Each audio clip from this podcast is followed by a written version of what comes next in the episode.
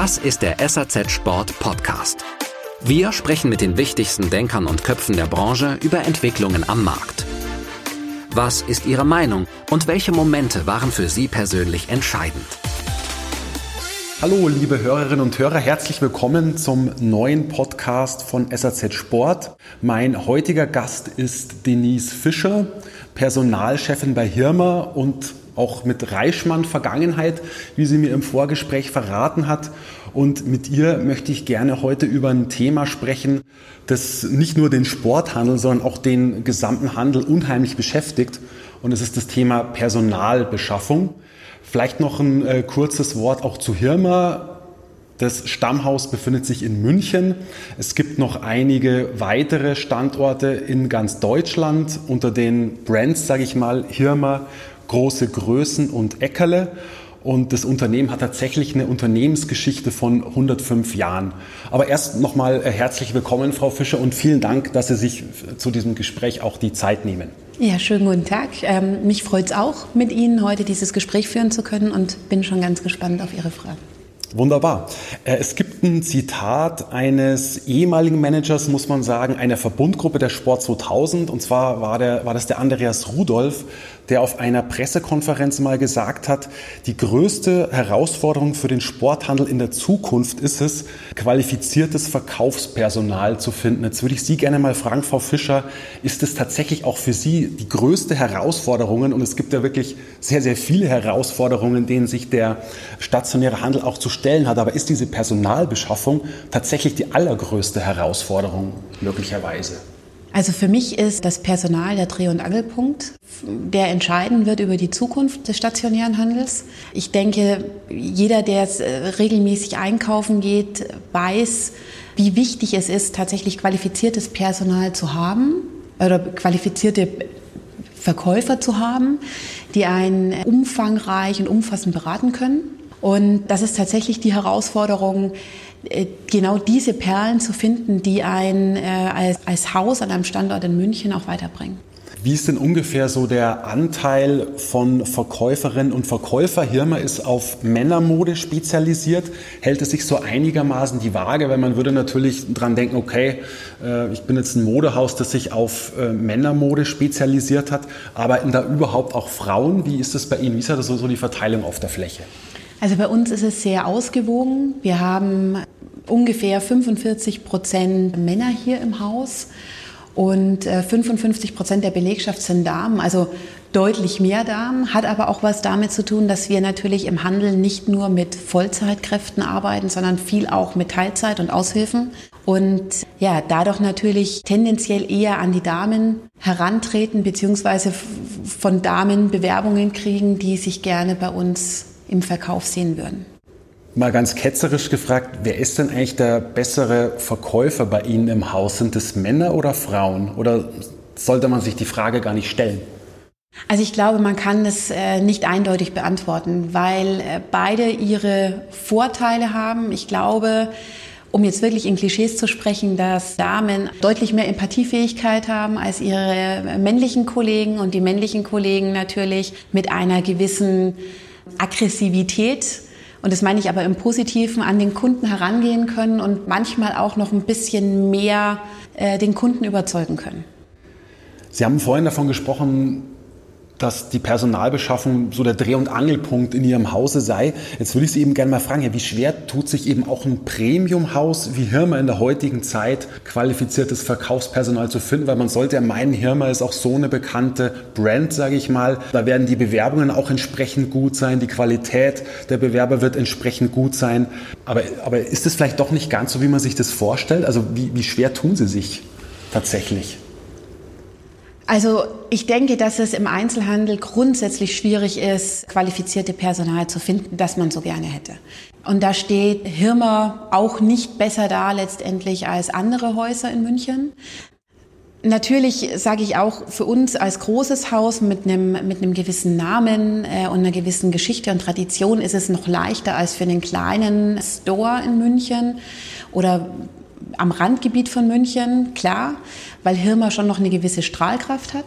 Trotzdem ist es so, dass ich glaube, dass die Branche im Lauf der letzten Jahrzehnte doch einen ähm, negativen Touch bekommen hat und der Berufswunsch des Einzelhändlers oder des äh, Kaufmanns im Einzelhandel beziehungsweise des Verkäufers nicht mehr ganz so groß ist. Das hat natürlich mit ganz vielen Sachen zu tun, wie ja klar Vergütung, ähm, Arbeitszeiten, also diese ganzen Themen. Da gibt es deutlich Jobs, die wahrscheinlich im ersten Moment attraktiver sind. Und gleichzeitig ist es aber so, dass wir doch noch genügend Bewerbungen kriegen, um Gespräche führen zu können und tatsächlich in der luxuriösen Situation zu sein, noch aussuchen zu können. Gutes Stichwort, die Anzahl der Bewerbungen. Ich glaube, bei Ihnen heißt es Modeberat. Das wird in den Stellen so aus, ist in den Stellen so Richtig. ausgeschrieben. Wie viele Bewerbungen bekommen Sie denn da pro ausgeschriebene Stelle? Also vielleicht muss man an der, äh, an der Stelle sagen, dass ich nicht gezielt mehr Stellen ausschreibe, sondern oftmals über das ganze Jahr Initiativbewerbungen auch annehme und die meisten Bewerbungen, die eingehen, tatsächlich über Initiativbewerbungen eingehen. Ich fände es fatal, nur dann zu suchen, wenn wirklich eine Stelle vakant ist. Dafür sind oft Kündigungsfristen viel zu kurz und die Frage, ob ich innerhalb von sechs oder acht Wochen dann den passenden neuen Mitarbeiter gefunden habe, den ich dann tatsächlich haben möchte, ist natürlich fraglich. Und in die Verlegenheit zu kommen, und ich glaube, das kennen die Kollegen aus dem Einzelhandel ganz gut oder grundsätzlich ganz gut, du hast eine Position, die du besetzen musst. Du hast eine Fläche, die zu besetzen ist. Womöglich ist es so, dass der ganze Personaleinsatzplan nicht mehr passt, wenn ein oder zwei Leute auf einer Fläche fehlen. Da müssen wir immer berücksichtigen, wie groß ist äh, das Verkaufshaus oder die Verkaufsfläche. Und dann ist mir das Risiko zu groß, dass ich abwarte, ob genau in diesen sechs Wochen dann der der passende Nachfolger auftaucht. Lieber fange ich das ganze oder suche ich das ganze Jahr und führe Gespräche ähm, und stelle dann zu dem Zeitpunkt auch jemanden ein, wenn ich einen guten Berater gefunden habe. Und ich denke, gerade auch im, im Sportbereich, den wir jetzt zwar so nicht bedienen, aber ich denke eben im Sportbereich ist es noch wichtiger, das ganze Jahr über zu suchen, weil ich da ja die größere Herausforderung habe, dass ich einmal einen guten Berater brauche, der mit bestimmten Eigenschaften und Talenten ja schon kommen muss und noch die Affinität zu dem Sportbereich, für den er verkaufen soll. Absolut. Können Sie vielleicht mal eine Zahl nennen, von wie vielen Bewerbungen wir da so pro Monat oder vielleicht auch pro Jahr sprechen?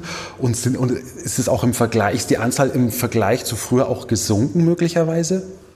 Also die Anzahl der Bewerbungen ist nicht gesunken.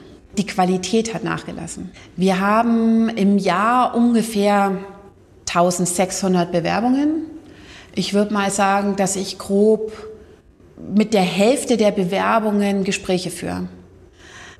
Und zwar nicht unbedingt, weil ich sage, auf dem Blatt Papier sieht alles schon erfolgsversprechend aus, sondern ich natürlich schon auch sage äh, oder mir bewusst bin, dass vielleicht manche Bewerbung nicht so optimal ist. Also man muss die, das ein oder andere Auge auch mal zudrücken. Vielleicht fehlt bei dem einen mal das Zeugnis, bei dem anderen ist das Anschreiben nicht so ganz gut gelungen.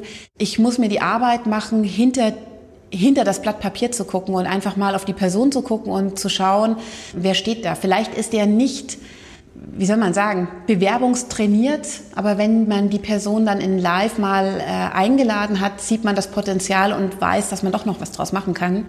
Und dass der Berater dann top wäre auf der Fläche in der Kombination mit seinem Team. Es gibt ja in der heutigen Zeit auch so ein bisschen das Vorurteil, dass sich junge Menschen nicht mehr so wahnsinnig gut artikulieren können, mag auch so ein bisschen damit zu tun haben, dass so ein bisschen so eine WhatsApp-Kultur vorherrscht und man es vielleicht auch gar nicht mehr richtig gewohnt ist, sagen wir, das, was man ausdrücken möchte, in vernünftige Sätze zu kleiden. Bemerken Sie das auch bei den Anschreiben sowie in den Bewerbungsgesprächen selbst, dass diese jungen Menschen nicht mehr ganz so in der Lage sind, sich auszudrücken, weil es ist ja im Verkauf unabdingbar, sich gut auszudrücken? Also ja, man merkt es deutlich, sowohl in Schriftform als auch dann im persönlichen Gespräch. In Schriftform ist es so, dass ich glaube, dass nicht mehr so viel Fokus drauf gelegt wird, eine vernünftige Bewerbung zu schreiben, dass auch die Eltern nicht mehr drauf gucken, als wenn wir über junge Leute sprechen. Wobei ich immer wieder überrascht bin, wie wenig Kenntnisse von einer richtigen Bewerbung auch bei Leuten zwischen 30 und 50 vorherrscht. Also deswegen wäre es eigentlich unfair, das nur jetzt den jungen Leuten in die Schuhe zu schieben. Auch in den Gesprächen, ja, kann man sagen, WhatsApp-Kultur, ganze Sätze bilden, ist auch nicht jedermanns Sache. Ich glaube aber, dass es viel äh, damit zu tun hat, aus welchem Elternhaus man auch kommt. Und ähm, ich glaube, dass unsere Branche sich nicht darüber beschweren braucht, was sich letztendlich bei uns bewirbt, weil wir haben auch jahrelang einfach versäumt, ähm, etwas für unsere Branche zu tun. Wir haben meiner Meinung nach zu lange darauf gesetzt, wenn wir über Employer Branding gesprochen haben, immer nur unser eigenes Haus, unser eigenes Unternehmen in, einen, in ein gutes Licht zu rücken. Ich glaube, dass es sinnvoller gewesen wäre, wenn es pro Standort einen Schulterschluss gegeben hätte zwischen den führenden Häusern am Platz. Wir hier äh, bei Hirma haben das mit Münchens ersten Häusern, wo es unterschiedliche Themen gibt, die wir in den Fokus nehmen, wo man natürlich auch drüber sprechen kann, zukünftig äh, das Thema Recruiting und Personalgewinnung auch anders aufzusetzen. Und ich glaube, wenn wir es schaffen würden, unsere Branche in einem nicht neues Licht, sondern in einem richtigen Licht erscheinen zu lassen, dann hätten wir auch langfristig wieder eine andere Qualität bei den Bewerbungen. Ich denke, dass wir ähm, zu oft davon ausgegangen sind, dass ja jeder verkaufen kann. Und das fällt uns halt heute auf die Füße, weil nicht jeder eben diese Talente mitbringt. Sie haben vorhin davon gesprochen, dass Sie bei der einen oder anderen Bewerbung auch mal wirklich ein Auge zudrücken müssen. Was ist Ihnen denn dann letztlich bei diesen Bewerbungsgesprächen am wichtigsten? Also die Bewerbung war vielleicht nicht so ideal, vielleicht gab es auch den einen oder anderen Tippfehler. Sie haben mir im Vorgespräch auch verraten, dass es Bewerber gibt, die sogar den Unternehmensnamen verwechseln oder beziehungsweise nicht ausgetauscht haben. Das sind dann so diese, diese Rundschreiben, die da teilweise gefertigt werden. Ich formuliere die Frage mal so, ist Ihnen dann vielleicht am wichtigsten, wie sich der Bewerber präsentiert, was so das Begeisterungslevel anbelangt? Weil Sie sagt mir auch vorher schon so ein bisschen formulieren können, auch alle, auch in, im, im Wort nicht so gut. Letztlich ist Ihnen aber dann doch am wichtigsten, dass der Bewerber begeistert rüberkommt. Kann man das so stehen lassen? Ja, das kann man so stehen lassen. Also letztendlich muss mich der Bewerber überzeugen, dass das, was er jetzt, also, oder dass er aus dem Grund, weshalb er da ist, dass er das auch wirklich möchte. Jetzt muss man sich angucken, was für Bewerber kommen heute. Es kommt ja keiner mehr, der sagt, ich möchte die nächsten 45 Jahre hier in diesem Unternehmen sein, weil es nicht mehr die DNA der jungen Leute ist, sondern die sagen halt, Mensch, ich mache das jetzt, ich mache das vielleicht während meines Studiums oder ich bin jetzt fertig mit der Schule, ich weiß noch nicht, was ich studieren will, jetzt ich, möchte ich ein bisschen Geld verdienen und dann vielleicht, äh, was ich, ein Jahr Work and Travel machen oder ich bin gerade aus dem Job raus, den ich immer gern gemacht habe und weiß noch nichts Neues, wie es weitergeht. Oder ich habe mich gerade von meinem Mann getrennt und muss jetzt, also wir haben ja unterschiedliche äh, Gründe, weshalb jemand bei uns plötzlich vor der Tür steht. Und ich muss davon ausgehen, dass oftmals noch keine Erfahrung da ist in dem Verkauf. Also wo kann ich ansetzen? Es ist nicht der Lebenslauf, den ich als Basis heranziehen kann, sondern ich muss wenigstens davon überzeugt sein, dass die Person das zu dem jetzigen Zeitpunkt möchte. Und wenn es, wenn er oder sie es nur ein Jahr lang möchte und es schafft, ein Jahr mit Begeisterung hier in dem Haus zu arbeiten, dann ist es super. Weil dann habe ich ein Jahr lang einen begeisterten Mitarbeiter. Und das ist mir dann letztendlich wichtig. Also insofern ist das äh, sehr treffend formuliert dass er mich einfach überzeugen muss mit seiner Ausstrahlung und ähm, mit einer gewissen Empathiefähigkeit und mit einer Begeisterungsfähigkeit. Jetzt möchte ich abschließend gern noch mit Ihnen über das Thema Gehalt sprechen. Ist vielleicht oder sicher auch einer der Gründe, warum der Einzelhandel jetzt nicht so das beste Image hat. Ähm, Sie haben im Vorgespräch verraten, dass Sie nach Tarif bezahlen. Ich glaube, da müssen wir jetzt auch nicht mehr länger darauf eingehen. Ich finde es sehr spannend, aber dass Sie ein Provisionssystem haben.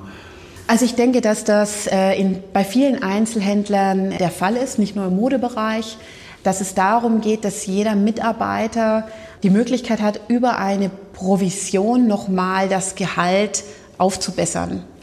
Und ich glaube, nochmal, es ist kein Geheimnis, dass der Einzelhandel nicht die größten Gehälter zahlt. Aber es ist wichtig zu wissen, dass jeder Mitarbeiter eben selber nochmal die Chance hat, an diesen Zahlen nochmal was zu drehen. Und dass du über Eigenmotivation dein Gehalt nochmal nach vorne bringen kannst. Und deswegen ist von Ihrer vorherigen Frage das wichtig. Wenn jemand mit Begeisterung hierher kommt, dann ist die Wahrscheinlichkeit, dass er diese Begeisterung in seinem Alltag, im Verkauf auch zeigt, für ihn wesentlich, um dieses Gehalt auch nochmal nach vorne zu bringen. Ich kenne es nur so aus dem Einzelhandel, dass eben über mit oder das mit Provisionssystem gearbeitet wird, entweder über Eigenprovision, also dass jeder Mitarbeiter selber an seiner Provision arbeiten kann. Manche Unternehmen arbeiten mit Abteilungsprovisionen. Es hat alles für und wider. Ich glaube, jedes Unternehmen muss für sich definieren, was zu ihm am besten passt. und diese Chance seinen Mitarbeitern anbieten. Das heißt, dann kann ich als Starverkäufer, wie man so schön sagt, auch im Einzelhandel eigentlich doch richtig gut verdienen. Also ich glaube, wir müssen definieren, was richtig gut verdienen ist. Wahrscheinlich werden Sie kein Millionär, aber Sie können auf jeden Fall so gut verdienen, dass Sie sich in einem Standort wie München sehr gut über Wasser halten können und Ihre Familie ernähren können und eine vernünftige Wohnung leisten können. Ja, klar. Ja, das ist doch ein schönes Schlusswort. Herzlichen Dank, Frau Fischer, für das Gespräch und auch vielen Dank an unsere Hörerinnen und Hörer für die Aufmerksamkeit und bis zum nächsten Mal. Das war der SAZ Sport Podcast. Sie finden alle Folgen online auf unserer Website www.sazsport.de und auf Soundcloud. Folgen Sie uns direkt auf Soundcloud, um keine weitere Folge zu verpassen. Wir freuen uns über Ihr Feedback und Anregungen. Wir hören uns beim nächsten SAZ Sport Podcast.